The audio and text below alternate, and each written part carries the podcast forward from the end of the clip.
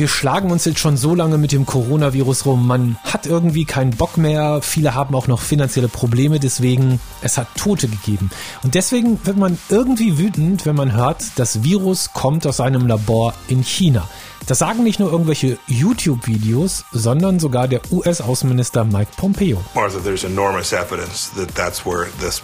Es gibt signifikante Beweise, dass es aus diesem Labor in Wuhan kam. Glauben Sie, dass es von Menschen gemacht ist oder genetisch modifiziert wurde? Die besten Experten sagen, dass es von Menschen gemacht ist und es gibt zurzeit keinen Grund daran zu zweifeln. Was ist das eigentlich für ein geheimnisvolles Labor? Was spricht dafür? Dafür, was dagegen? Das versuchen wir rauszufinden mit Steffen Wurzel, unserem Reporter in China, der gerade in seinem Büro in Shanghai ist. Ich bin Raimund, willkommen zu einer neuen Folge. Du hörst einen Podcast von MDR Sputnik. Sputnik. Raimund. Steffen, dieses Labor, um das es geht, was passiert in diesem Labor? Was ist das für ein Labor? Also zunächst, das ist ein staatliches Forschungslabor, das sich eben mit dem Thema Viren beschäftigt, schon seit vielen Jahren. Das ist natürlich etwas, wo man jetzt äh, im Zuge dieser ganzen Coronavirus-Krise genau hingeschaut hat, weil das eben zufällig in derselben Stadt ist, wo dieses Virus ausgebrochen ist. Was da genau passiert, ist nicht genau zu sagen, weil äh, Journalistinnen und Journalisten sind da in den vergangenen Wochen, Monaten nicht reingekommen, was auch nicht äh, außergewöhnlich ist. In China ist es generell sehr schwierig, in staatliche Institutionen Institutionen, Behörden und so weiter reinzukommen, vor allem eben für ausländische Reporterinnen und Reporter. Nur damit man mal so einen Eindruck bekommt, ist das irgendwie zwei Büros und ein Labor oder ist das ein großer Komplex? Weiß man da was drüber? Nee, das ist riesengroß. Das ist äh, tatsächlich so eine Art äh, Campus, könnte man fast schon sagen. Ein Forschungskomplex, relativ modernes Gebäude. Modern sieht das aus. Also das ist jetzt nicht irgendwo in irgendeiner Etage, sondern das ist tatsächlich ein großer Komplex, der auch, äh, so wie ich das verstanden habe, in ganz China äh, der bedeutendste Forschungsstandort ist im Bezug auf Virusforschung. Also das ist jetzt nicht irgendeine Klitsche, sondern tatsächlich eines der führenden Institute des Landes. Was man weiß über dieses Labor ist, dass da Tierversuche gemacht werden werden, dass zum Beispiel mit Fledermäusen auch hantiert wurde. Immer wieder gibt's ja auch äh, das Gerücht, die Hinweise darauf, die Möglichkeit wird genannt, dass Fledermäuse möglicherweise Träger dieses mhm. äh, Urvirus sind oder Urvirus waren. Und was man auch gehört hat, äh, dass es wohl auch schon zu Arbeitsunfällen gab, dass also infizierte Tiere aus diesen Tierversuchen möglicherweise Personal dort angesteckt haben. Für mich als Beobachter, der in Shanghai berichtet, ist es aber unglaublich schwierig, wirklich zu beurteilen, beurteilen, was stimmt an diesen Berichten. Ähm, man kann da nicht einfach so hingehen, man kann da nicht einfach anrufen, man kann nicht einfach mit Mitarbeitern äh, drüber sprechen, sag mal, wie, wie arbeitet hier denn? Das ist wirklich so eine Art Hochsicherheitsforschungseinrichtung, die eben auch äh, unter ja sehr geheimen äh, Umständen arbeitet, muss man sagen. Und es liegt in Wuhan. Warum ist dieser Ort so wichtig? Wuhan ist deswegen so entscheidend, weil wir als äh, Beobachterin, als Beobachter äh, Anfang Januar zum ersten Mal davon gehört haben, oder um den Jahreswechsel muss man eigentlich sagen, es ist eine neue Epidemie, möglicherweise ein neues Virus ausgebrochen, ein äh, seltsames Lungenvirus in der zentralchinesischen Stadt Wuhan. Da kam das also her die mysteriöse Lungenkrankheit in der chinesischen Millionenstadt Wuhan, ausgelöst möglicherweise durch ein neuartiges Coronavirus. Die 11 Millionen Metropole Wuhan sieht heute aus wie eine Geisterstadt. In der 8 Millionen Stadt Wuhan. China says the number of people infected has more than tripled, most of them in Wuhan.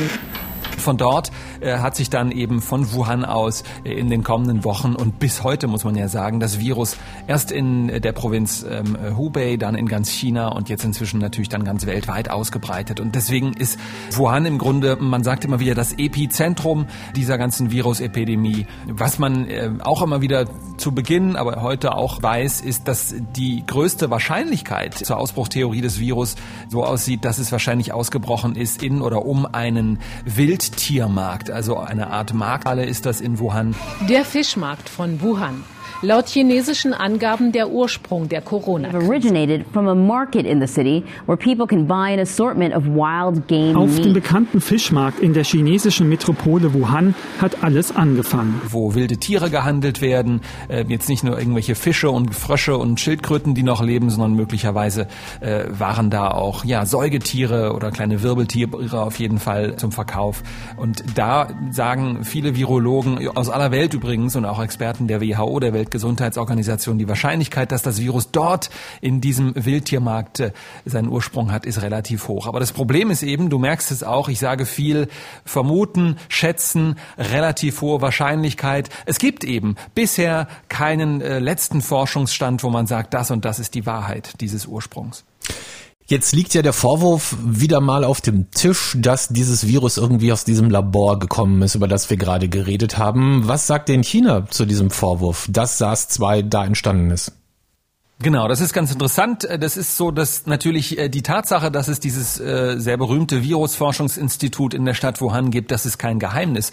Und deswegen, als die ersten Berichte aufgekommen sind, wie gesagt, um den Jahreswechsel, waren sofort diese Fragen da. Ah, Moment mal, hängt das vielleicht mit diesem Virusforschungsinstitut zusammen? Das wurde von vornherein oder sehr früh dementiert. Übrigens kamen und kommen auch immer noch Forscherinnen, Forscher aus diesem Institut, aus diesem staatlichen Institut zu Wort, zumindest in den staatlichen chinesischen Medien und die sagen dann immer, mhm. das kann überhaupt nicht mhm. sein aus diesem und jenem Grund und auch ansonsten, wenn man zum Beispiel hier den äh, staatlichen Pressekonferenzen zuhört, da sagen die Vertreterinnen, Vertreter der Staats- und Parteiführung auch immer, äh, das ist ausgeschlossen, dass es aus diesem Forschungsinstitut kommt. Es gibt aber einen Haken.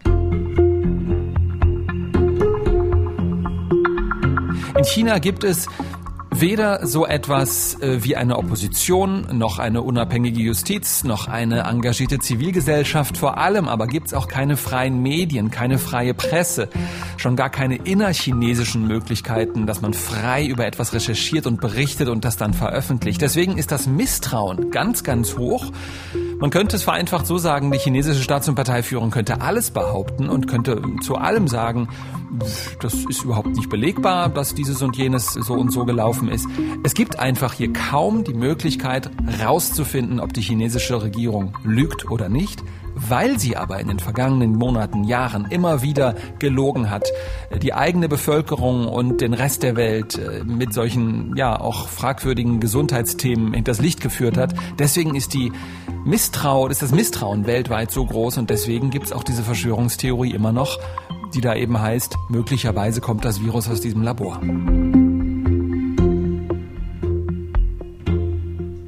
Warum wir übrigens diesen ganzen absurden Nachrichten und Verschwörungstheorien in der Corona-Krise besonders gerne glauben, das könnt ihr hören im Podcast Corona-Psychologie. Da gibt's eine ganze Folge dazu. Eine Psychologin ist dabei. Sehr interessant. Corona-Psychologie. Am einfachsten in diesem Fall wäre es ja, wenn man irgendwie feststellen könnte unter dem Mikroskop oder mit irgendwelchen anderen Tests, ob das Virus tatsächlich aus dem Labor kommt oder nicht. Und es gibt da Möglichkeiten. Wir haben recherchiert, was bei diesen wissenschaftlichen Möglichkeiten gerade der Stand ist. So wie wir Menschen hat auch ein Virus ein Erbgut.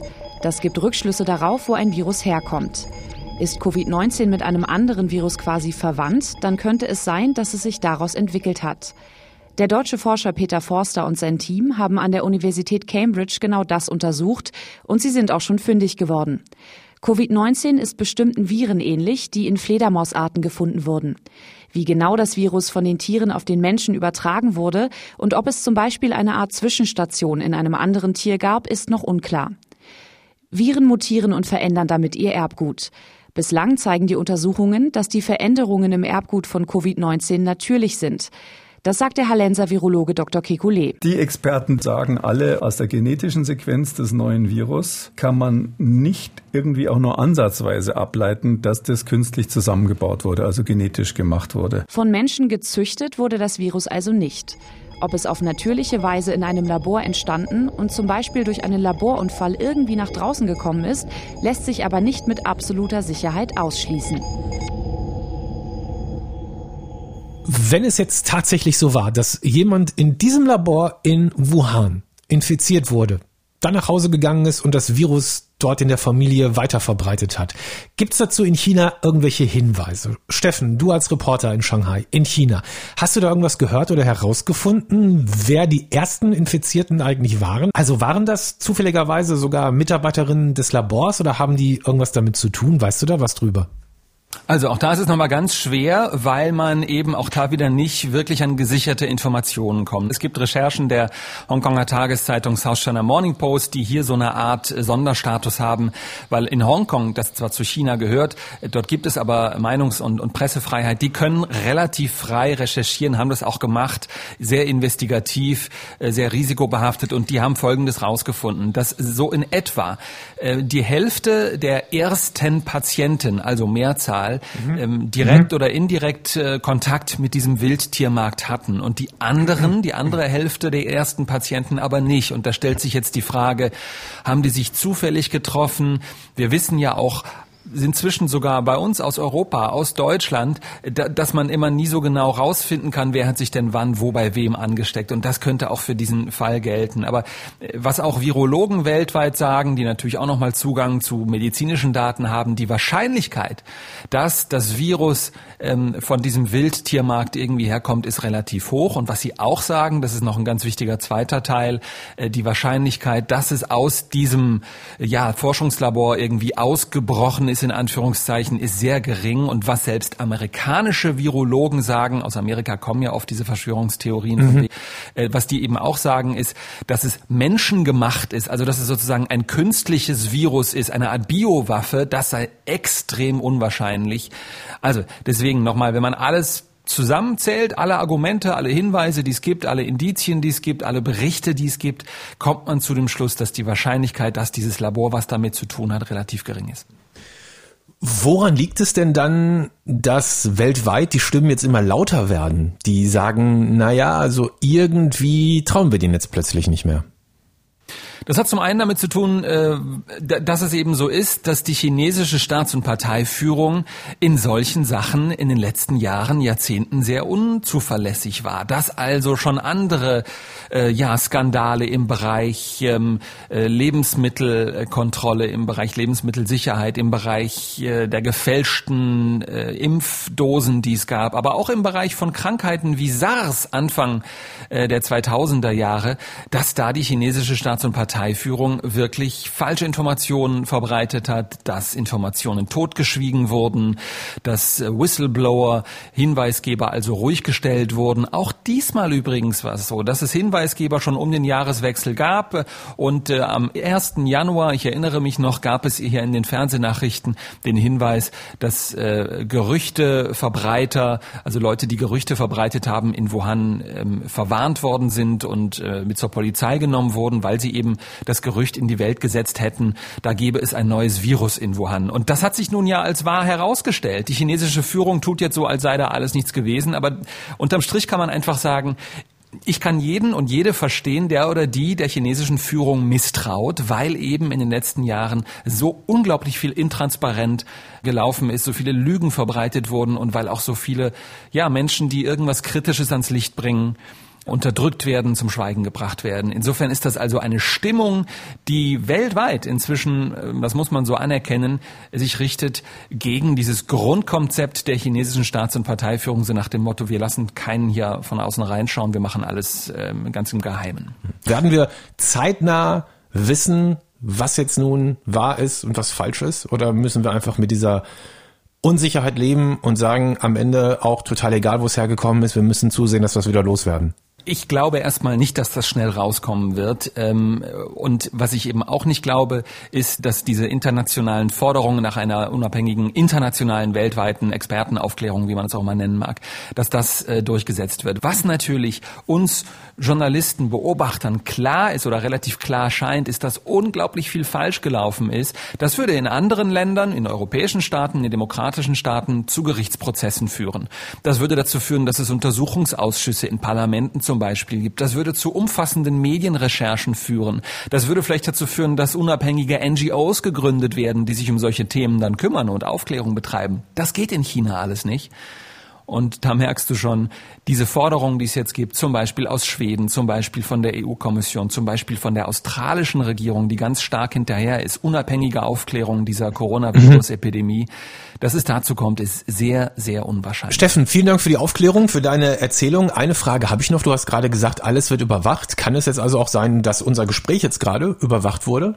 Also ich gehe grundsätzlich davon aus, ich bin ja seit ungefähr viereinhalb Jahren in China, dass sehr viel von dem, was ich so kommuniziere, natürlich mitgeschnitten wird. Entweder mhm. heimlich. Mhm äh, ich habe hier noch keine Wanze oder so entdeckt, aber sind wir ehrlich, ich spreche hier in ein Mikrofon rein, ich spreche mit dir, das geht on air, das geht als Podcast, als Live-Radiosendung raus. Natürlich wird das auf irgendeine Art und Weise mitgeschnitten, mitprotokolliert. Mhm. Der chinesische Sicherheitsapparat ist so groß, die scheuen keine Kosten und Mühen, um genau zu prüfen, wer was wann über, über, über, die, ja, über das Land berichtet. Und in diesem Fall jetzt, das, was wir machen, ist ja auch öffentlich. Also da ist es auch völlig okay, wenn Geheimdienstleute oder sonst wer zuhört. Steffen, vielen Dank und Gruß in dein Studio nach Shanghai. Dankeschön fürs Zuhören und wenn euch die Infos in dieser Folge gefallen haben, freuen wir uns sehr über ein Abo. Ist ja nur ein Klick und checkt doch gerne mal unsere Seite teamraimund.de. Du hörst einen Podcast von MDR Sputnik. Sputnik. Sputnik. Raimund.